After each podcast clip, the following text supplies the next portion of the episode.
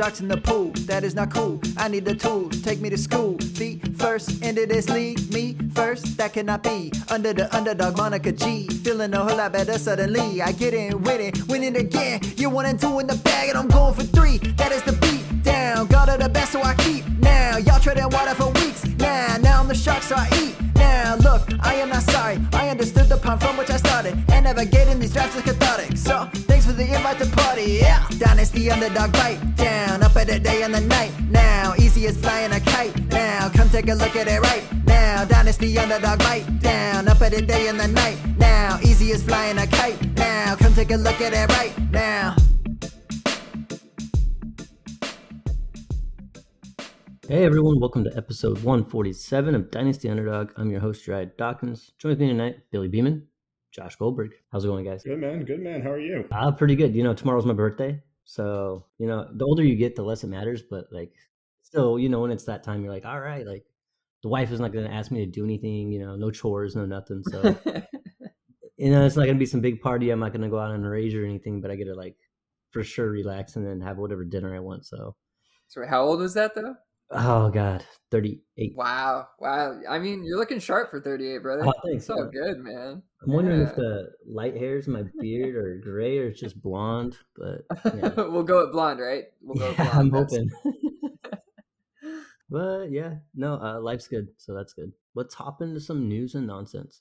So this, I mean, this happened like shortly after I think we recorded last week, so it wasn't didn't make it on our sheet last week. It seems like the news is really old, but uh, DeAndre Hopkins was released from the Cardinals, and ever since then it's been like DeAndre Hopkins, you know, watch like where's he going to go? Like you see like the Instagram photos, like oh he was spotted in Houston, oh he was spotted in Philly, like you know it, it's fun. He still has a lot of juice in the tank. Like last year, he when he came back from suspension, he was he was balling out, right? I feel like we're gonna see. He he was in the Miami airport with the picture of like Oh, yeah. the Larry Fitzgerald thing or whatever. Like the, Oh my god. It- I, I can't believe nobody's done that already. I mean, I'm sure they have. They probably have. Absolutely. I actually I just got done. I was just telling Josh before we hopped on. Um, I just got done doing a video for DFF on the DeAndre Hopkins release, just like a, a quick reaction video. Like you said, it's a couple days, week, whatever. After had some time to di- digest, but I think there's a lot of opportunity for Marquise Brown left over with with D Hop leaving. Obviously, D Hop is is the big story, and wherever he goes, and it's really Buffalo and KC are the big suitors. Patriots want him, but he doesn't want the Patriots. So what the hell are we doing? So, you know, obviously if you have the option between Kansas City and Buffalo, that's big news, but I was looking at it and just Marquise Brown was was electric and elite, like wide receiver 5, wide receiver 7 in points per game the first 6 game of the the first 6 games of the season with D-Hop out, right? And and obviously no Kyler Murray and all that, but everybody's telling me Kyler Murray could make it back for the season. So, um, I, I'm pretty much doing a, a short of my video right now for you guys, but um, there's a lot of opportunity there. He's been great. So I, I- you know, he's wide receiver. What was it? Wide receiver 38, if I remember correctly. I don't know something ridiculous where he's like in the end of the seventh round. That's the story to me right here for Dynasty. Like, go ahead and get you some Marquise Brown before everybody catches on. I mean, what are you able to still buy him, or you think he's overpriced? It depends. I think that there's some players. Uh, I don't have. I can look at the rankings right now and tell you. I think there's some players you could probably sell for him plus, and that's kind of what I would be looking to do. Right? Like, could you sell Deebo for Marquise Brown plus, DJ Moore for Marquise Brown plus, uh, you know, Chris Godwin, Marquise Brown plus? Like, could you get those kind of deals done? And I think you could like if you could add like a you know you know people like to we were just talking about it's the off season get your second round picks right? People just like to throw those things in. So maybe go out there try to get a second round pick on top of one of those guys. He's 25 going on 26 I mean that's what another four years of of prime production. And and he's in a free agent he's free agent year.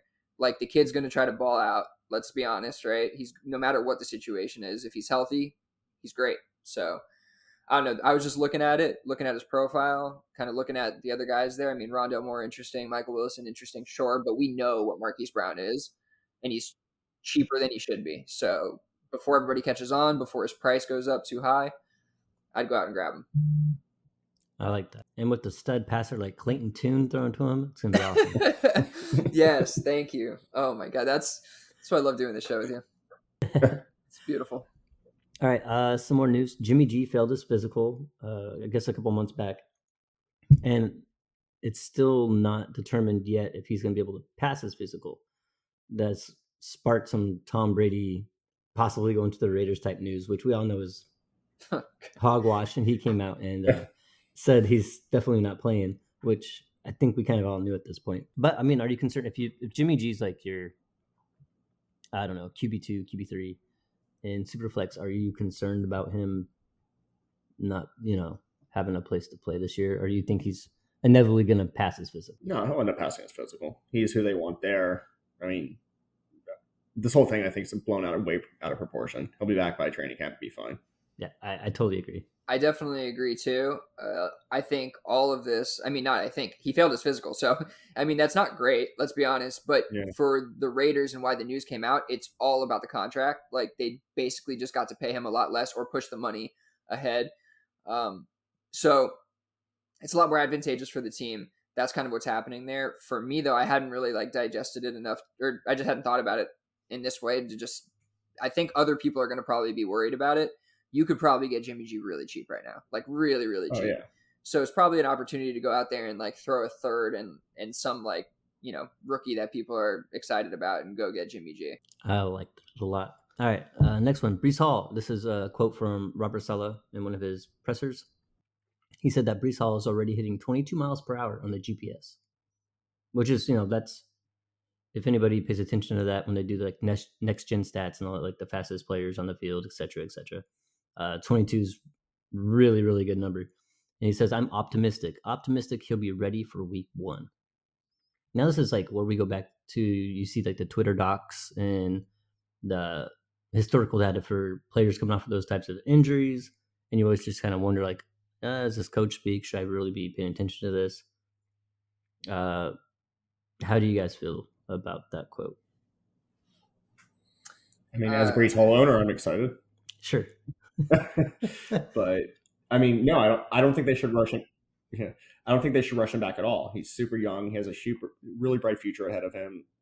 If he doesn't come back to game three or four, what what's the difference? Yeah, I mean, I I definitely agree. I'd, I'd prefer him sit, relax, like not come back week one. I hate I hate all the talk about all the guys coming back week one. I'm like same with like Javonte, any of these guys, even if they're people you know players I don't roster, it's like just let them you know get their get their legs up under them and, and you know kind of get back into it. I, I I just think that's a mistake. But that that being said, it could happen. I saw I saw a video of him running. He looks fine. So you know, I mean, I think by I think by week one, he, they're probably going to try to play him, and that's good news. It is good news, but it's just you know, as as somebody who's cautious and risk averse, you you really want to see them just kind of slowly let them adjust back into the game because it's going to get intense real quick. Yeah. The only other thing I think about is like, you know, this is Breece Hall. He's gonna be just fine. you know, he only had one year in the league. He's a young dude, right? He's gonna be fine. But I think there's a possibility that they do try to put him out there as like, you know, lead back week one, and he's lost a step because he's not quite all the way healthy there. Maybe that goes on for, you know, through week two, week three, and people are like, oh, this just ain't good. And you get a, a manager owner who's like scared, I guess, right? Or scared to hold on. What do they call it? Uh, paper hands in the trading the trading industry. and they're like, "Oh man, I got to get out on this guy." So like maybe, maybe you'll be able to in certain leagues you'll be able to get one of these guys if they do start week one and they're looking a little sluggish. Like this might be a good opportunity to get a really young, really talented running back who will will be better. So that's that's a good. I guess it's that's kind of a a, good idea. Shitty way to say it, but like, man, if I really want to get a Breece Hall share at a discount, I hope they do start him week one, and I hope he falls on his face a little bit. Well, it's like the it's like the J.K. Dobbins syndrome, right? Like Yes. where where he came back, and obviously he kind of I think he even got injured a couple weeks into coming Yeah, back, did. like related or unrelated, but he was super inexpensive at that time, and now he's got a whole bounce back. Like J.K. Dobbins is gonna you know be a you know workhorse there. There's nobody else, and and the offense is gonna be different, and this that and the other. Which I, I'm I'm a J.K. Dobbins fan as much as the next guy, believe me, but. I think to your point, that's a really good example of like what you could see happen. He could, you know, just like not look the same immediately, which is fine because he tore his ACL. Yeah. So so yeah, um, I think that's a really good point, and you should look out for that and try to find a buy window in there if it's there. Cool. All right. Um, this is another one from. I, I pulled some of these from again. I mentioned the the account on Twitter last week. It's like at thirty two NFL beat writers or something like that, right? So they just kind of go over OTA news, camp news, stuff like that. So it's really interesting to just kind of gives us stuff to talk about at least. Um, Oh, great! Can't wait for this one. so, well, yeah, well, uh, yeah, I have the expert here, so this is perfect. All right, I right, said right. one interesting nugget from Mac Jones's presser on Hunter Henry and Mike Gesicki. He said those two are going to work as a pair, quote unquote. It might be a different guys at times, but Mike definitely has playmaking ability. I expect we'll see a great deal of two tight end sets this season. Okay. All right. I mean, I'm, I'm sure. I think the second quote was from uh, the writer, and the first quote was from Mac Jones himself. So Yeah, yeah, sure. Uh, I mean, yeah, it's hype season, isn't it? Uh, I, I just can't get on board with both of these guys being relevant. You know, e- even even in real fa- even in real football, let alone fantasy. I, I- just don't see how how the volume is going to really really go there I- unless unless Bill finds a way to make this like the bargain brand. You know, Gronkowski and yeah, to uh, say it. and- Yeah. No, but like it's obvious they're they're they're so bargain brand. Like this is like nickel and dimes. You know what I'm talking about? Like this is this is not good. So um yeah, I mean they'll be they'll be working as a pair, pair of I don't know what, but they'll be working as a pair for sure. I mean, you have to have a little excitement for Gesicki. I mean, Josh Bill on loves him. brand, bro. I love it. But I- I, I love Gesicki. Always have. Like I think he's just. I mean, and there was a. It was like uh, you know how they do like National Tight End Day or something in the NFL or Tight End Week, right? And like they were always like on the red zone highlight like all the tight end touchdowns, and it's like a big thing. And they had him mic'd up on the sideline, and he's like more like big slot receiver day. Mhm. So Yeah. Gesicki is so like self aware. You know what I mean? That's why I love that about him. But continue. I mean, it's hard for me to get excited. Like I, I'm, I'm definitely a, a pessimistic Patriots fan for sure. So I mean, that's that's part of it. Like, I don't Understandably. s- Yeah. yeah, I just don't. I don't see how like how Mac is going to support, you know, the volume we need for those guys to be relevant, especially with Juju, you know, in town. And and I think they're just going to try to do a lot of different things, get Tyquan Thornton involved. Mac hasn't really proven to me that he can throw down the seams, which is what we're going to need to do with these guys a little bit. Eh, Whenever he does, it doesn't look good. It's usually a pick, overthrow, something I don't want. So um, I'm, I'm a little concerned about you know just how it's going to all work out. But listen, I mean, it, it, you got you, you got something to get excited about. If you want something to be excited about with these tight ends with Mike Gesicki finally, then yeah, like this is the best situation he's been in because Bill Belichick does love Mike Gesicki. He's talked about him his entire career, and and he finally got him over here, and he's going to try to use him. That's for sure. We hope. Yeah. it's just it's a little reminiscent. uh, We won't talk about it much more, but it is a little reminiscent. Like last, uh, not two years ago. Two seasons ago. Yeah, yeah, it was COVID, COVID year when uh, Belichick went crazy during the draft or free agency, and he brought in Jonnu Smith and Hunter Henry, and everyone's like, "Here we go." It's, mean, uh, I- Gronk and Hernandez. Oh God. So I here mean, it goes obviously again, right? But but I mean, listen, if they paid Gesicki what they paid Jonnu Smith, I would have been a little happier. Like Oh, Jonnu Smith had never proven anything, and he paid him like like four years, like fifty million dollars or something insane. Yeah. So it just it that that was a lot. This I'm a lot more excited about this than I was about that pairing. I mean, Hunter Henry has been really good in this offense, but again, like He is good, yeah. if they're gonna split the ten touchdowns that he got that one year or whatever it was, then I don't think we're gonna be as happy as we think we are with That's true. either of these tight ends. You know what I'm saying? Like we need one of them to be a lot better than the other. Unfortunately, it, and you're gonna have to.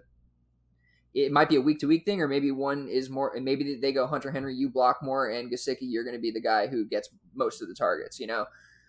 But yeah, I don't know. I just don't know how it's going to work out for fantasy. I don't like it. well, I guess one more thing. Tyquan Thornton. You see the videos? You think he's gonna be a thing? I don't know. Did I? I don't think I saw a video of Tyquan Thornton. Mac Jones. It was like the hype for like I don't know, at least an hour and a half this morning. Oh, a whole wow. hour and a half. you know how it works. Yeah, I don't know. Do you have? I'm, I mean, I'm he, looking it up right now. He was drafted in the first, right? Uh, no, second round, Second? early second. Early second. Oh, I'm, I'm seeing it right now. This this bomb. Oh, okay. Wide open, nobody covering him. Yeah, great, fantastic. I mean, the guy is a is a walking stick. Like, I, Wait, really quick. Speaking of wide open, nobody covering them. Did you guys see the Tampa Bay QB battle? The what? they oh my they- god. They could can't hit not the hit broadside of a barn, bro. Those guys. Oh my, that, that's bad. Like Baker Mayfield looks pretty bad, and Kyle Trask looks like six Worse. five, two hundred and sixty pounds of bad, or whatever he is. Like all bad.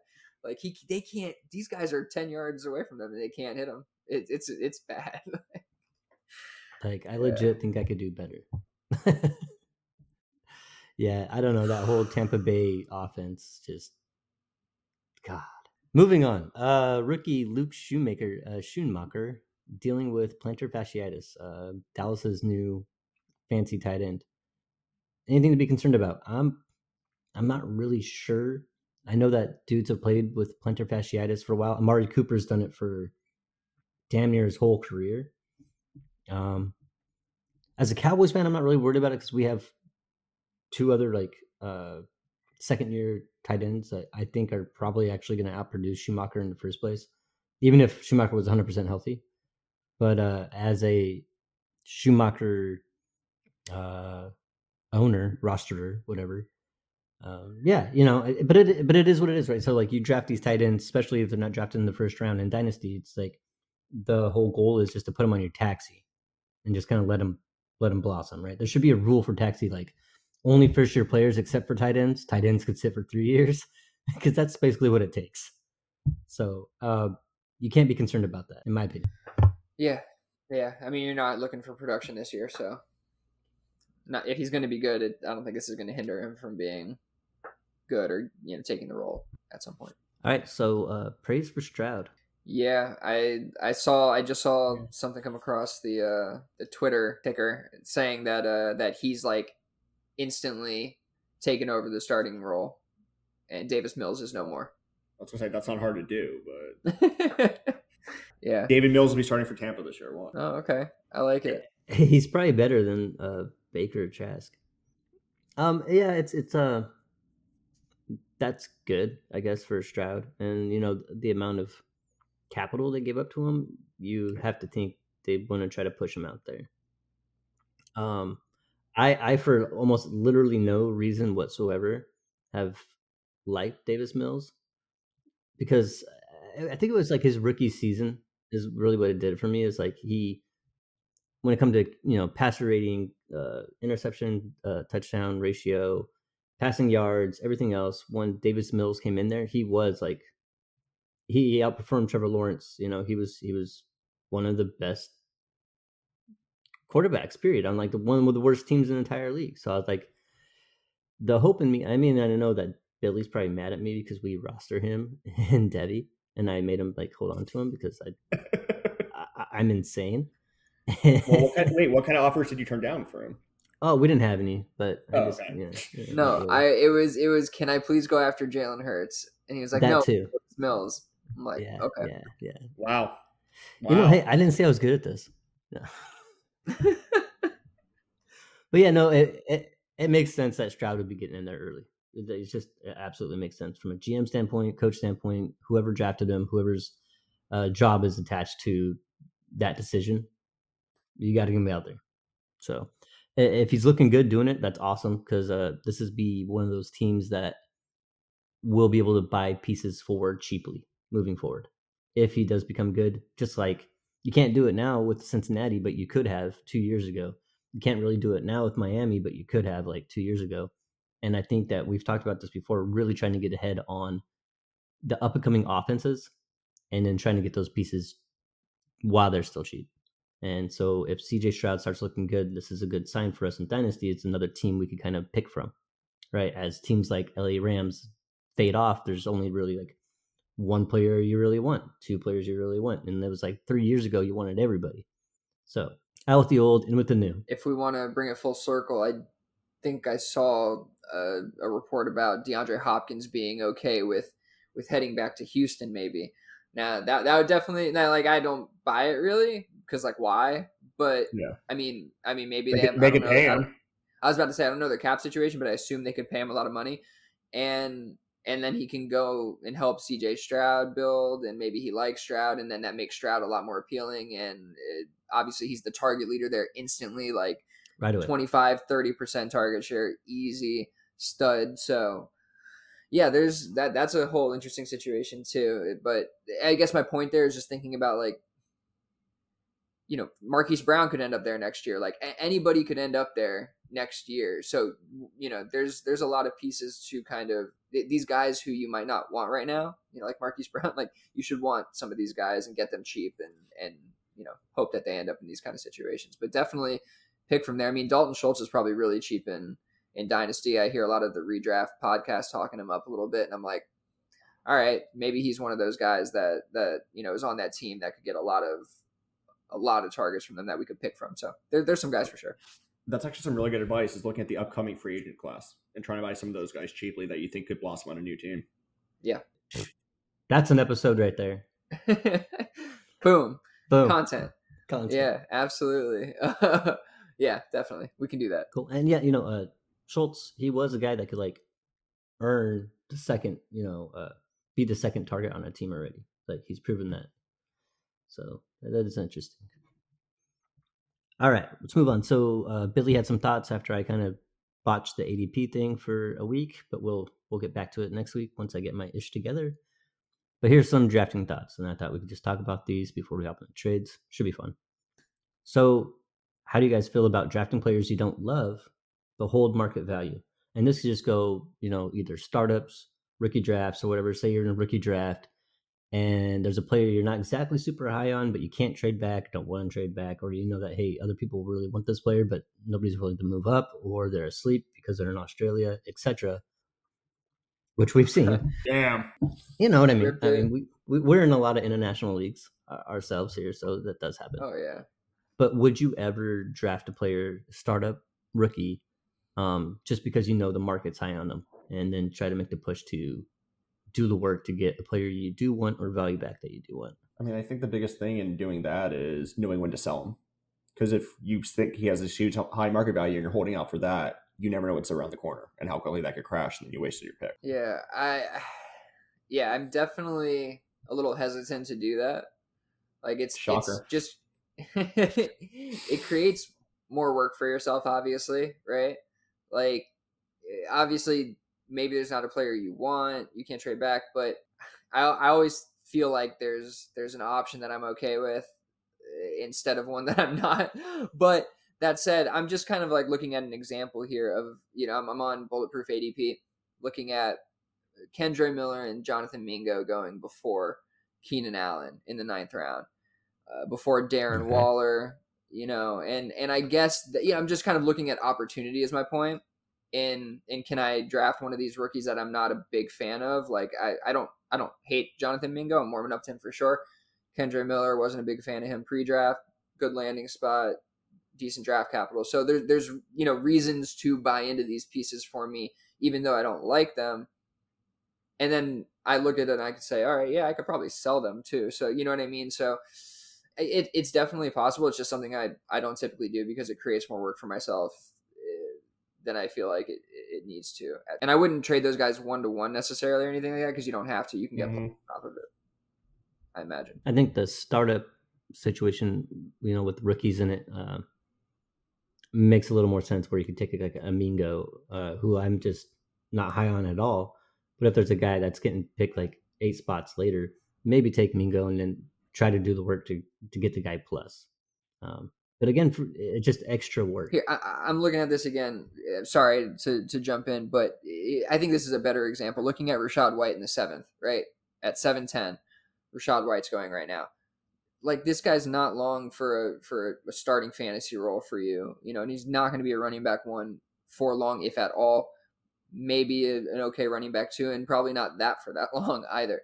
So, but he's going. Bef- he's going just after Geno Smith, before Marquise Brown, like like that might be you know that's crazy to me but am i going to be able to draft him and actually sell him for those pieces? Like i feel like th- that i'm i don't know if i am and that's part of the the dilemma and and you know i, I just think that there's a lot of risk in doing that. Because I think people can do that and it feel good during the draft, but once you see it in like a, in a trade or you're like mm, Rachaad White over Marquise Brown. like, I don't know about that. I, I feel like before we judge that, you also have to look at the roster construction of that team that's picked him. Because if he went super tight or wide receiver heavy in the beginning, you never know. Yeah, that I mean that's just personally not how I I draft. Like I'm gonna go better player every time that has longevity. Like I'm not like I won't draft Rachaad White because like I went zero running back and he's there in the seventh. Like I'm gonna actually hope somebody drafts him so that I can draft Marquise Brown. You know what I mean? Like that's kind of how I approach it, or whatever other players fall. So so yeah, like I think that's yeah, it's it's definitely very risky. Yeah, that's exactly what I was gonna say. Just like Josh had mentioned earlier, it's just there's a lot of risk. You could really be just like left holding the bag. Yeah, right. And the one thing I remember, like, um, was it Dan Dynasty Nitros? Yeah, I'm in one of his dynasty leagues. Right, we did a startup, and I think it was like the third round. Must have been like the third round. It was wouldn't be the second, but it was it was kind of early. But Cam Akers was sitting there, and he kind of came off like a couple good games at the end of the season, uh, his first season back from the Achilles, and I'm like, there's so much hype behind Cam Akers before, and he kind of finished the season like decently. I don't want anything to do with him, but I'm gonna pick him up. I bet I could trade him. He's still on my roster. Nobody wants him. You know, I, I couldn't get anything extra um, above what I already paid for him in the start, startup. Um, maybe now since there's not a lot of competition there, I still might be able to do it. But it's been a whole year where I've been having Cam Akers on my roster and starting him and just hating my life. Um, this will be the year. So I, this will yeah, be the just, year, Uriah. It, yeah. This could be the, the year. Yeah, I, I don't know. I don't think so. This is the one. But, so so you could really get stuck holding the bag on this. So if there's a player, in my opinion, if there's a player you're iffy on, if you know not sure about, there's another guy just a pick or two later. You know, forget ADP. Just grab your guy that you do want or do have faith in. Um, unless you're just really, really, really active and like a really good trader, then you know go for it. But I don't got time for that. Oh, I'm sorry. I want to see where Diontae Johnson is in relation to to uh, our old buddy here that I was just talking about, Rachaad. Rachaad White. Yeah, he's going after Rachaad White also. Like I just it's just see there you go, mind blowing. Uh, so yeah, draft Rachaad and try to get Diontae yeah, plus, geez. or just be stuck with Rachaad, or, or just get one of the other guys. yeah. That's not Rachaad, right? Um, yeah, just just you don't have to. You do not have to force players like that. I promise. You don't have to do it. You don't have to stick to uh, ADP all the way. Okay, next one: trading a pick while on the clock versus after the draft, and trading for the same player that pick became. Okay. Explain yourself, sir. So when you're on the clock, right, and somebody says like, I, I want a, a 24 first for pick three, you know, whatever, middle of the third round startup hmm. pick or middle of the fourth round startup pick or something like that, right? And you're like, I don't know about that, right? That pick ends up becoming Cooper Kupp, and after the draft, somebody sends you Cooper Kupp for your 24 first or whatever, like the same deal, right? They send you the same deal, but it's the actual player, and then you're like, yeah, no, that that deal works. You know what I mean? It also may have to do with your your roster construction post draft. Like you might see your team and say, wow, like yeah, no, this player really works for for my team now. But I just kind of wanted to talk through that that dynamic of like of, of kind of thinking through the difference between you know eh, the unknown of the pick that you're kind of buying, which could be anything of your selection, or because I think this just happened to me. I rejected a trade offer. The pick became Cooper Kupp. I didn't even know. I just you know this happened like so far apart. The the the other manager actually just like mentioned it to me after it happened, and I was like, that's really interesting. Like I denied the trade before. I think it was uh, 24 first and second for Cooper Kupp, and that was offered to me on the when he was on the clock, and I denied. And then uh, post draft, he offered me the player, and I accepted it. Okay, yeah, I get that. So yeah, when you're on the you're on the clock, especially in the startup, uh, rookie draft is different. You kind of have a it's going to be like one of three players at, at most, really. I mean, well, yeah, I noticed in rookie drafts we don't mess around too much until like way later. Yeah. Like your first round is chalk. Most of the second round is pretty chalk. In a startup, could, there's a lot of wriggle room. So like if you got offered, if you already had Kupp, like in a reg, okay, so you already have an established team. This is not even a startup, and you have Cooper Kupp, and someone said, "Hey, 24 first and second, you're probably like, all right, I'll do that. But you got offered a, a, a first for Well, I got offered Kupp. own I got offered Kupp. Yeah, it was the other way around. It was the other way around. But either way, Yeah, and so it, it, it just makes a lot more sense when you have a, a player's name to go with it. And also, I mean, this kind of goes back. This is really going off the rails, but I'm just thinking here. When you're on the clock in like a rookie draft, off the rails.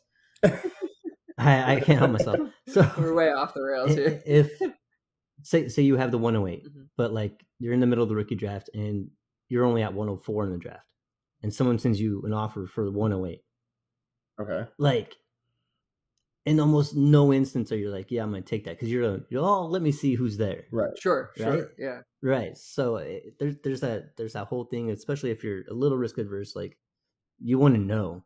So making that deal to get uh, Kupp or sell Kupp away, at least you know exactly what it was. Yeah, I mean, I think the biggest part of it now that I'm kind of talking through it is it's to me, it's a little more advantageous to not buy startup picks while you're in the startup for your futures because you don't know what your team you don't know what your team's going to look like. Like anything can happen in a draft.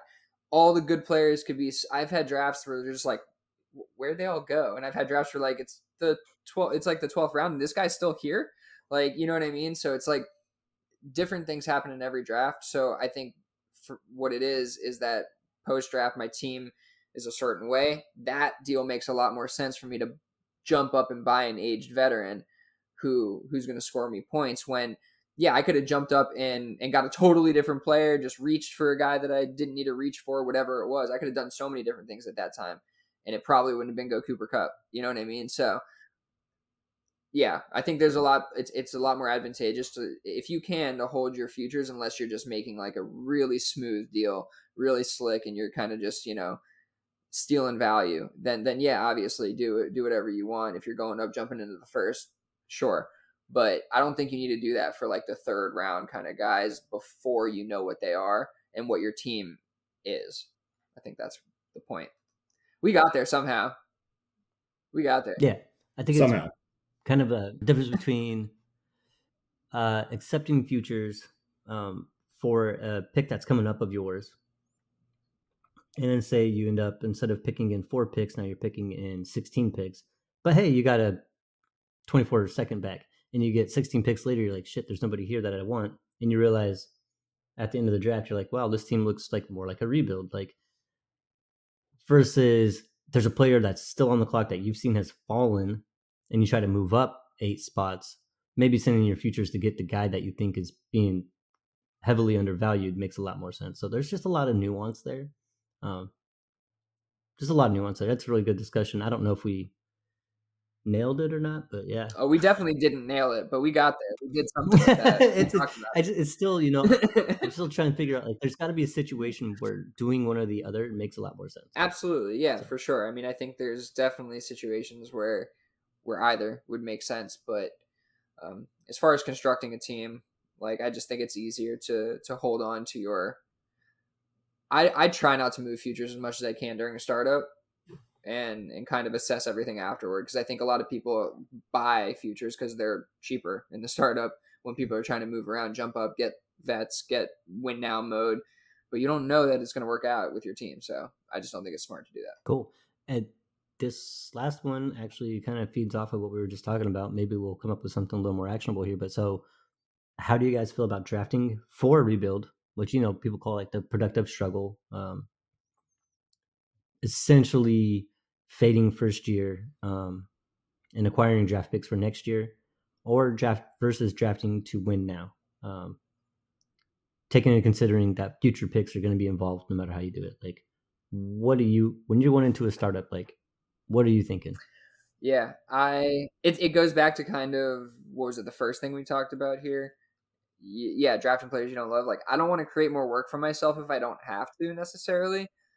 And I think going the productive struggle route obviously does that because now you have to kind of devise a way to to build the strongest team, right?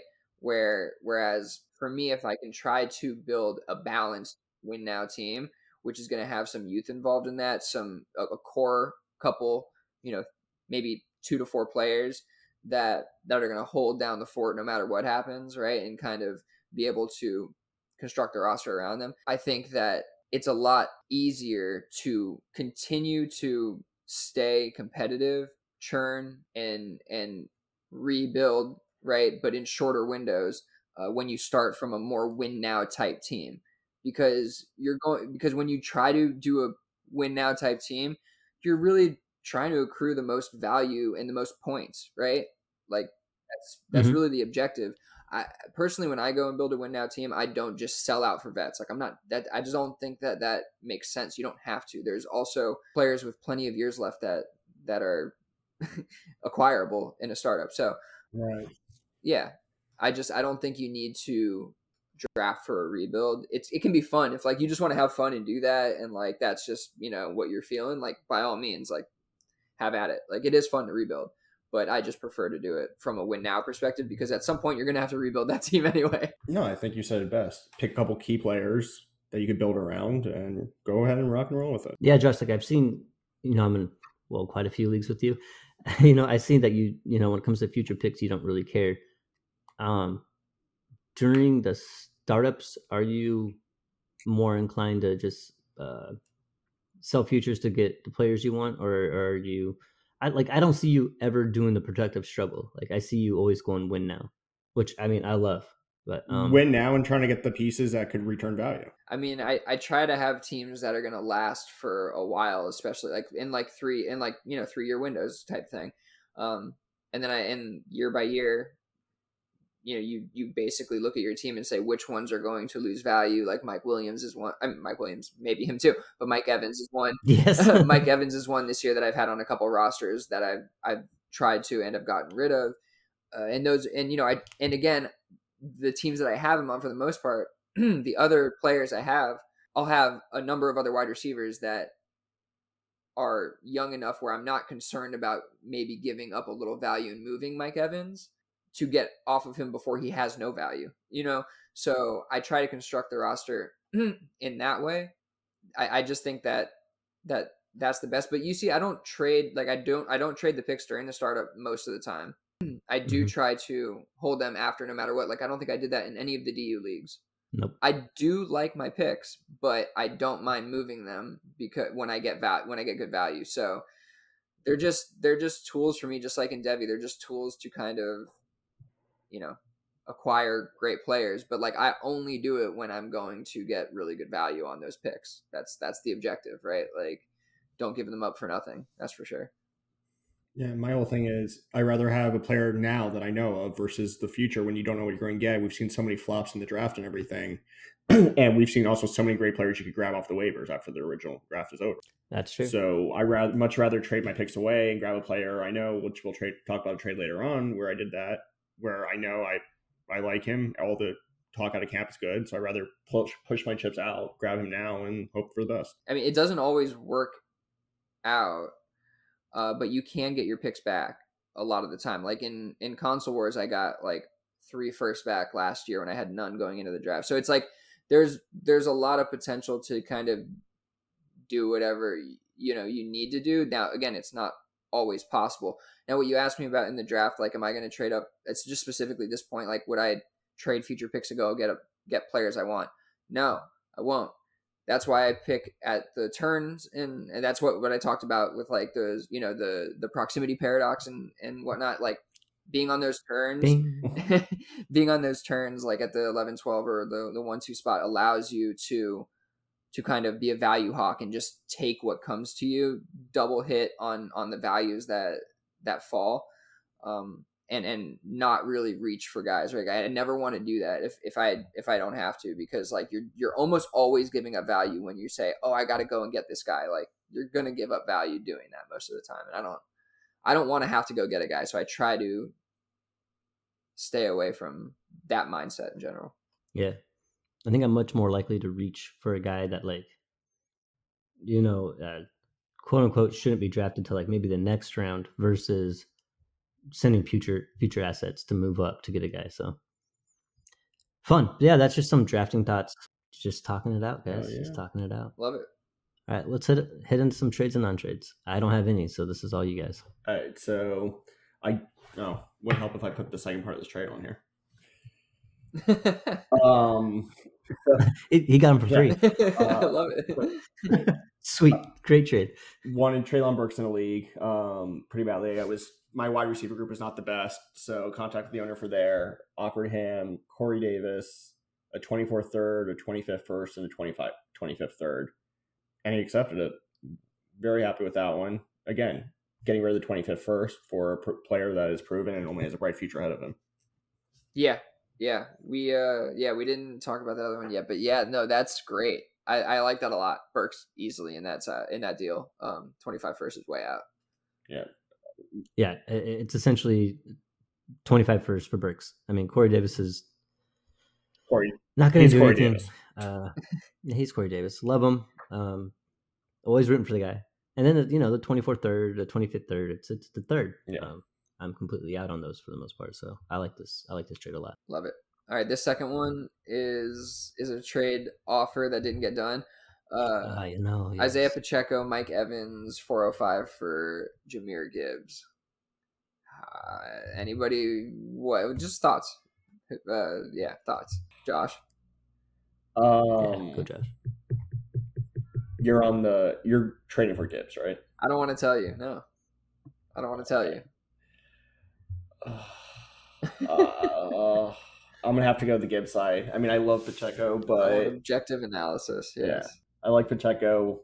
But if Gibbs is half what he's been advertised as, you're going to want Gibbs on that side of it. And Evans, as I'm learning, it's you could barely get anything for him right now, no matter how hard you can try. And the 405 is the, Pretty much. And the 405 is the fourth rounder. So Yeah. Yeah. Yeah, Yeah. this is a this is me and Billy's Devy team. We're trying to, well, get rid of Mike Evans. Yeah. the response from from the manager there was ben actually who which i knew is is just not going to work when when the the manager he's sharp it's hard to trade ben ben sharp Yeah. ben sharp but he said uh he said send me a good trade for gibbs that's that's the response he had for us oh my god. uh so yeah not Ugh. like but i i just wonder how far off it is like because i mean not i mean i know it's far off let me not say that i know it's far off uh i'm just wondering because i think pacheco has pretty high market value so i'm does, so yeah. like pacheco and evans seems like it would hold like fairly decent value so like what would need to be added to that to get to gibbs i mean is it just that like gibbs is that elite of an asset at this point no, I don't think so. But two things. One is I think if Evans had an actual quarterback, then we might be having a different conversation here. But I don't think anybody's expecting him to put up another thousand yard season if he stays with Tampa Bay this year. So, yeah, I the just don't see streak it. is Um, broken but no, I think okay. like Pacheco, probably Pacheco in a second might get it done. plus Mike Evans? Or you just think Yeah. Pacheco in a second? There's no way Pacheco in a second No, gets it no, no, with Gibbs. with Evans, I think if you bump the fifth, the fourth to a second, Yeah, maybe. And in the Devy league, it might be a Devy player, might, but even even then, it's probably not a Devy player. So maybe, We'll keep trying. yeah, we'll try. I don't know. Is there another player like another running back that would be worth this deal? That's like worth doing this. Like, could you go get Travis Etienne type range? Oh, I I think I would rather have Pacheco and Evans in it. Oh my goodness! All right, this is what I'm dealing with. This is why we can't get anywhere in this Like it, it's it's battling. It's like Billy hates me. well, I'm bat- I'm fighting myself. all right, all right. Move on. What's this last one? all right. Um, traded away De'Von Achane, Hendon Hooker for Bellinger, a 25th first, then 24 fourth and fifth. 24 fourth Wait, and fifth. did you did you trade away Achane? No, I said traded away Bellinger. Oh, okay. I, I thought you said the other way. Okay, so No. you got Achane and Hooker. Okay. Yep. For Bellinger, a 25th first, then 24 whatever's. So basically, it's the 24. Tw- what? It's a fucking 24 fourth and fifth. What am I supposed to say You're here? not wrong. You're not wrong. It's just funny. I mean, basically, the trade is Bellinger and the 25th first for the two players. Yeah, no, I, I Yeah. like this trade for you. I like this trade. I like I like Yeah. De'Von Achane and Hendon Hooker here. I was reading it backwards, and I was kind of like, "What are you doing here?" Uh, no, it's good. Uh, just I think because I saw Bellinger there, and I'm like, "Well, you- I know you really like Bellinger." Um, so it's yeah, it's a 24, 25 first, um, 24 picks that you probably don't want in the first place. And a tight end who's going to have to probably sit a year before he does anything again for your boy Achane and Hendon Hooker, who hopefully turns into something. Um, yeah, I mean, say if uh, you know Achane finishes, you know, uh, top twenty, and Hooker starts playing next year, this is an absolute smash. But it's twenty fifth first. Like, I don't even have any names for you. Um, Because no, I mean, not really. Uh, Nick Singleton. Uh, But, uh, other than that, yeah. unless you're, I mean, there, yeah, Zachariah. No, that's not even. No, there's actually, yeah, who's in that draft class? Jeez, Manning's what- Manning's what twenty six. Roman Dunze. Uh, who? Manning? Yeah, Oh, Arch, Man, yeah, he's yeah, Manning's 26, twenty right? six. Yeah, Yeah. yeah, yeah. Uh, either way, uh, that's it's. Yeah, I don't know. You're hoping in 25 that your team is still competitive and that that 25 first is late. And even then, like I said to you earlier, Achane's going back of the first, early second. That's essentially a 25th, a 25 first, right? Like that. So Like an early twenty five. so then Bellinger and the other stuff for Hendon Hooker, like yeah, that makes a lot of sense. I think it's a great trade. Yeah. And the best thing about it, whatever draft this is, rookie draft, you don't have to draft your uh, fourth and fifth This round, is DU. This is DU three. and then just have to like roster. Oh yeah, this was DU three. This is Dynasty Underdog list for like three. Yeah. Um, no, and the thing with that, Wait, we have five rounds. Do we? This is what Billy. I thought it was a third and a fourth, but Billy put a fourth and a fifth. Oh oh, I put this. I don't know. yeah. yeah. That's the other reason I was confused. Either way. That's the other reason I was confused when I was reading it. I was like, wait a minute, I always put everything. Yeah, I mean it's like a third and a fourth. I think I I miswrote that. but yeah, I, I like to trade for you. oh no, it's twenty. Okay, so it's Bellinger a twenty fifth first, twenty four fourth, and twenty fifth fourth. Oh okay, Oh, Yeah, same thing. But same still, difference. Yeah. Same thing. Yeah. Ah, uh, good trade. Cool. Anything else you guys want to talk about? go Heat, go Panthers. Nope, that's it for me. Thank you for listening to this week's episode of Dynasty Underdog. Follow us on Twitter at Dynasty Underdog, at Uriah Dawkins, at Willie Beamy DFF, and at Josh M. Goldberg 92. Follow us on Discord. And again, go Heat, go Cats.